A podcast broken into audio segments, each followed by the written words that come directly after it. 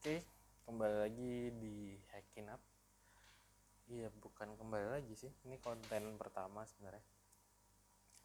Konten kali ini ini bukan podcast gagal. Ini konten yang ya ngomong sendiri lah. Sebenarnya uh, tujuannya itu untuk database aja sih, untuk ar uh, arsip arsip supaya apa ya kan gue orangnya kan saya orangnya mageran jadi ya biar nggak ngulang-ngulang ngajarin orang. Sebenarnya passionnya tuh ngajarin orang sih cuma kadang kan ada rasa bosen gitu kalau misalnya kita ketemu orang baru lagi terus harus ngajarin sesuatu yang mulai dari nol lagi gitu. Nah ini kontennya nama kontennya bacain. Kenapa bacain? Karena sepengalaman saya selama hidup ini itu orang-orang itu walaupun mereka kelihatannya berpendidikan terus ya bukan kelihatan maksudnya emang beneran berpendidikan atau ya akademisi bahkan uh, prak, praktisi akademisi bahkan mereka beberapa orang tuh emang rada males uh, baca buku. Mungkin bukan males ya mungkin nggak ada waktu atau belum termotivasi untuk baca buku jadi biar biar lebih enak kita ngajarin kali ini kontennya tuh bacain. Nah, bacain apa sih? Kali ini kita akan ngebahas tentang ini buku ini. Buku This is Marketing. This is Marketing by Seth Godin. Nah, Seth Godin ini bisa dibilang kayak bapak marketing karena dia salah satu buku yang famous banget itu uh, purple cow yang apa sapi berwarna ungu. Dia bilang kalau misalkan uh, kita biasa nih ngelihat sapi warnanya hitam putih terus tiba-tiba kita ngelihat sapi warnanya ungu gitu. Nah itu kan apa ya menarik perhatian banget itu untuk awareness. Nah kali ini uh, ini tuh cocok banget nggak cuma ini tuh nggak cuma untuk orang-orang yang marketing atau sales atau apa gitu enggak ini cocok banget untuk mungkin setiap orang atau kecuali mungkin yang PNS ya maksudnya. Yang kerjanya udah settle gitu pegawai, pegawai yang udah settle gitu. Tapi kalau orang yang self employee yang menjual jasanya misalkan kayak arsitek atau desainer terus mungkin pegawai startup atau pekerja kreatif. Dan apalagi maksudnya apalagi uh, direksi-direksi atau founder-founder startup tuh cocok banget sih untuk membaca ini. Oke? Okay? pertama kan biasa kalau kita beli buku nih yang kita baca kan belakangnya. Nah di sini dia ada bacaannya nih. Ya, ini versi terjemahan bahasa Indonesia nya jadi uh, kita bisa beli yang bahasa Inggris tapi yang bahasa Indonesia ini agak membingungkan sih untuk terjemahannya tapi ya sebisa mungkin dipahami lah. Kalau pengen yang lebih detail lagi yang lebih lebih bagus maksudnya bahasanya tuh nggak bingungin. Kalau kita bisa bahasa Inggris ya beli yang bahasa Inggris kalau yang terjemahan nih cukup murah sih. Cuma 88.000 murah banget sebenarnya untuk ilmu sebagus ini. Ini rekomend baca Oke, kita bacain belakangnya. Pendekatan yang mengubah dalam melihat pemasaran, penjualan, dan periklanan. Oke, Seth Godin telah mengajar dan menginspirasi jutaan pengusaha, pemasar, pemimpin, dan penggemar dari segala bidang kehidupan lewat blog, kursus online, kuliah, dan buku terlaris yang ditulisnya. Oke, yang tadi dia adalah penemu dari tak terhitung banyaknya gagasan yang telah menjadi bagian dari kosakata bisnis, mulai dari permission marketing, Purple Cow, Tribes, sampai The Deep.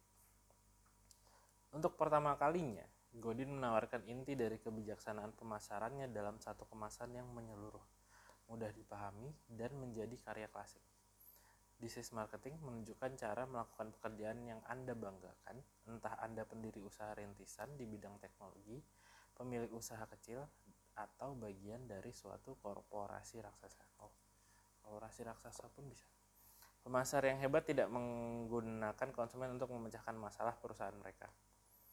mereka menggunakan pemasaran untuk memecahkan masalah orang lain. Strategi mereka didasarkan kepada empati, koneksi, dan kerja emosional, bukan iklan yang mencuri perhatian dan email yang mengganggu. Jadi kenapa email kalau di Amerika di luar negeri ya ya paling banyak di Amerika di Amerika tuh email itu udah kayak ya komunikasi paling utamanya aja gitu. Maksudnya orang ya buka email tuh harian tuh wajar gitu.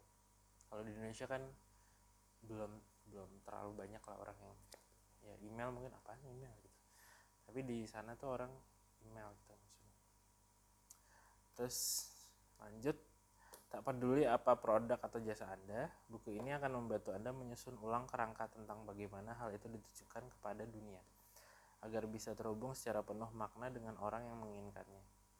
Godin menggabungkan wawasan, pengamatan, dan contoh kasusnya yang khas untuk mengajari Anda tentang titik dua, cara membangun kepercayaan dan izin pasar sasaran, seni memposisikan diri, tidak hanya menentukan siapa yang menjadi sasaran, tapi juga siapa yang bukan sasaran. Mengapa cara terbaik untuk mencapai tujuan Anda adalah dengan membantu orang lain menjadi sosok yang mereka inginkan? Mengapa pendekatan lama dalam hal iklan dan branding tak lagi berhasil.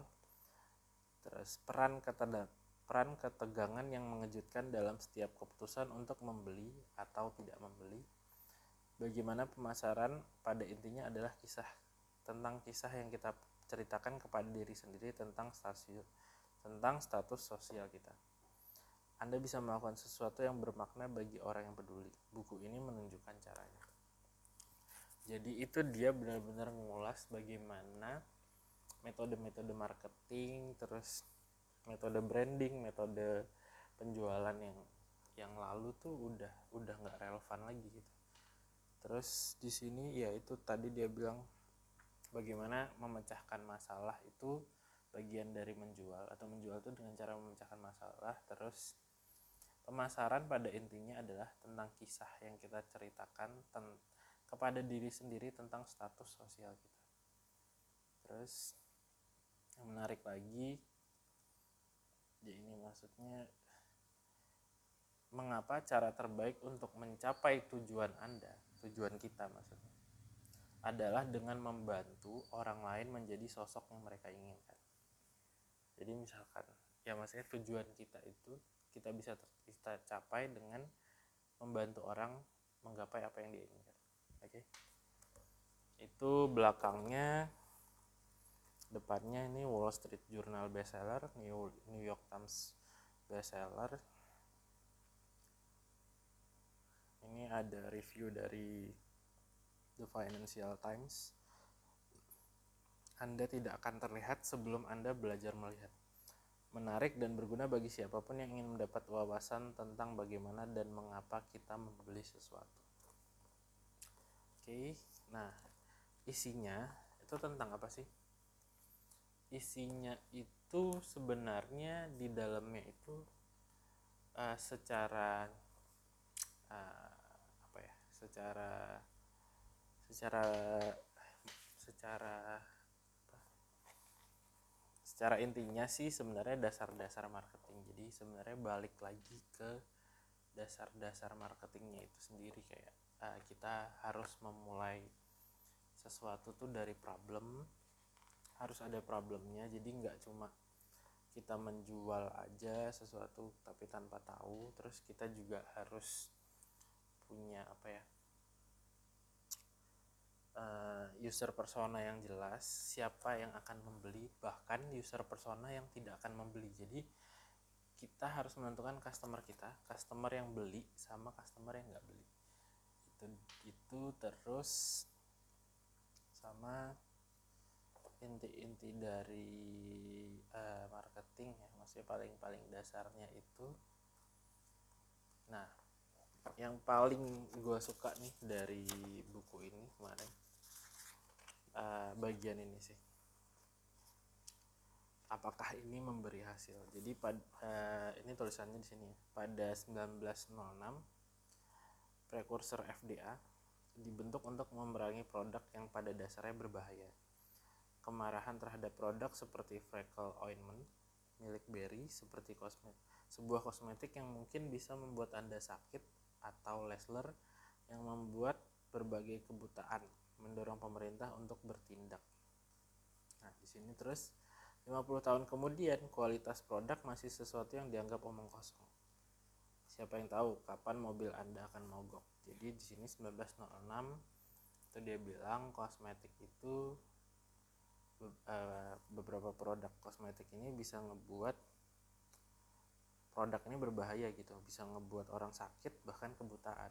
Nah ini kasus 1906 50 tahun kemudian orang masih menganggap kualitas itu omong kosong. Jadi 50 tahun kemudian tuh kira-kira berarti 1956 orang masih berpikir kualitas itu omong kosong. Jadi dia jelasin di sini masih banyak siapa tahu siapa tahu kapan mobil anda akan mogok. Jadi 1950-an kayak di Indonesia tuh masih kayak sampai di 2000 awal tuh masih kejadian. Kalau kita, sering pasti ngelihat orang yang tiba-tiba ngedorong mobilnya. Di adegan-adegan film adegan apa bahkan di dunia nyata tuh tiba-tiba orang mobilnya bongkok itu sesuatu yang masih wajar masih biasa gitu bahkan sampai tahun 2000-an awal. Hari ini kita menganggapnya sebagai sesuatu yang memang sudah seharusnya begitu. Contohnya FedEx memang mengirim lebih dari 99% dari paketnya secara tepat waktu. Mobil tidak mogok secara spontan, rias wajah tidak sering menyebabkan kebutaan, peram, peramban web Anda jarang ngadat, listrik tidak pernah padam, maksudnya hampir tidak pernah padam, dan perjalanan udara adalah yang paling aman saat ini. Jadi di sini dia pengen menjelaskan bahwa kualitas itu bahkan sekarang menjadi garis paling bawah. Di sini dijelaskan gini. Saya menghargai pekerjaan yang sudah Anda lakukan dan keterampilan yang Anda miliki, namun itu tidak cukup. Kualitas kemampuan memenuhi spesifikasi itu adalah hal yang wajib tapi sudah tidak cukup lagi. Bila Anda belum bisa memberi kualitas, buku ini tidak banyak berguna bagi Anda. Bila Anda bisa, bagus selamat. Sekarang mari kita mengenyampingkan sebentar dan ingat bahwa semua orang juga bisa. Jadi level kualitas itu sekarang tuh semua orang bisa. Level kualitas itu sebuah kewajiban, bukan lagi keunggulan. Bukan lagi sesuatu yang harus bisa kita unggul-unggulkan. Walaupun ini depends ya, maksudnya tergantung sama negaranya juga mungkin atau e, tergantung sama produknya juga tapi balik lagi se, se Indonesia aja termasuk yang negara berkembang gitu. Maksudnya ya negara berkembang lah ya.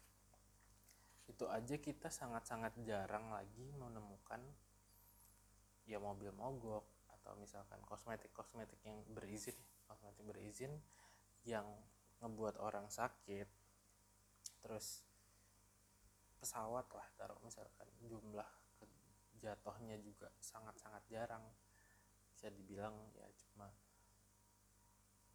berapa tahun sekali gitu. Itu berarti kan emang kualitas itu kan udah paling garis paling bawahnya. Nah bagaimana kita menemukan sesuatu yang lebih dari itu? Udah kita nggak main lagi kualitas gitu maksudnya YouTube itu awal-awal keluar itu dia masih buffering itu wajar untuk tahun segitu. Tapi kalau misalkan ada orang yang pengen bikin YouTube lagi zaman sekarang terus videonya buffering otomatis sudah ditinggal orang gitu. Karena kualitas minimal itu adalah nggak buffering bahkan nih ini sebenarnya nggak patut ditiru sih tapi maksudnya live streaming ilegal aja yang orang jelas-jelas nonton di situ udah gratis. Itu aja tuh kalau misalkan terlalu lemot orang akan males lah gitu. Nah itu yang ilegal aja kayak gitu. Nah kualitas itu udah paling bawah sekarang. Jadi kalau misalkan kita masih ngomongin kenapa uh, kira-kira kenapa produk lu bakal laku atau misalkan kenapa emang kira-kira jasa lu bakal ya karena punya gue berkualitas. Nah itu udah level paling bawah. Setelahnya itu bukan lagi jadi alasan untuk laku marketing itu dituliskan di buku ini. Sebenarnya sebelum sebelum ini pun sudah dituliskan sama Seth Godin bahwa iya marketing itu dimulai dari prototyping produk. Jadi pro marketing itu dimulai dari waktu kita mau ngebuat produk itu sendiri. Jadi kita harus memperhitungkan si produk itu dari awal dari awal tuh kita udah nentuin kalau kita mau bikin produk itu problemnya apa. Atau masalah yang ingin kita selesaikan apa. Terus uh, user personanya atau pembelinya siapa dan yang bukan pembelinya siapa. Lalu baru kita kemas baru kita buat produk itu gitu. jadi dari awal tuh kita harus bukan bukan sesuatu yang bisa kita apa ya bikin dulu produknya terus nanti baru kelempar terus uh, ya udahlah gitu kira-kira laku. Ya alhamdulillah kalau nggak laku ya nggak bisa gitu lagi sekarang. Dia ya bisa aja sih maksudnya tapi maksudnya akan lama butuh waktu lama terus butuh butuh biaya yang besar. Jadi kalau misalkan mau ngikutin sekarang ya mulai marketing tuh dari awal dari pembuatan produk sampai sampai ke salesnya. Itu udah semuanya udah namanya marketing. Nah ini buku sebenarnya ya buku ini recommended banget buat teman-teman. Ya tadi udah dibacain kan apa aja dan segala macamnya gitu kan.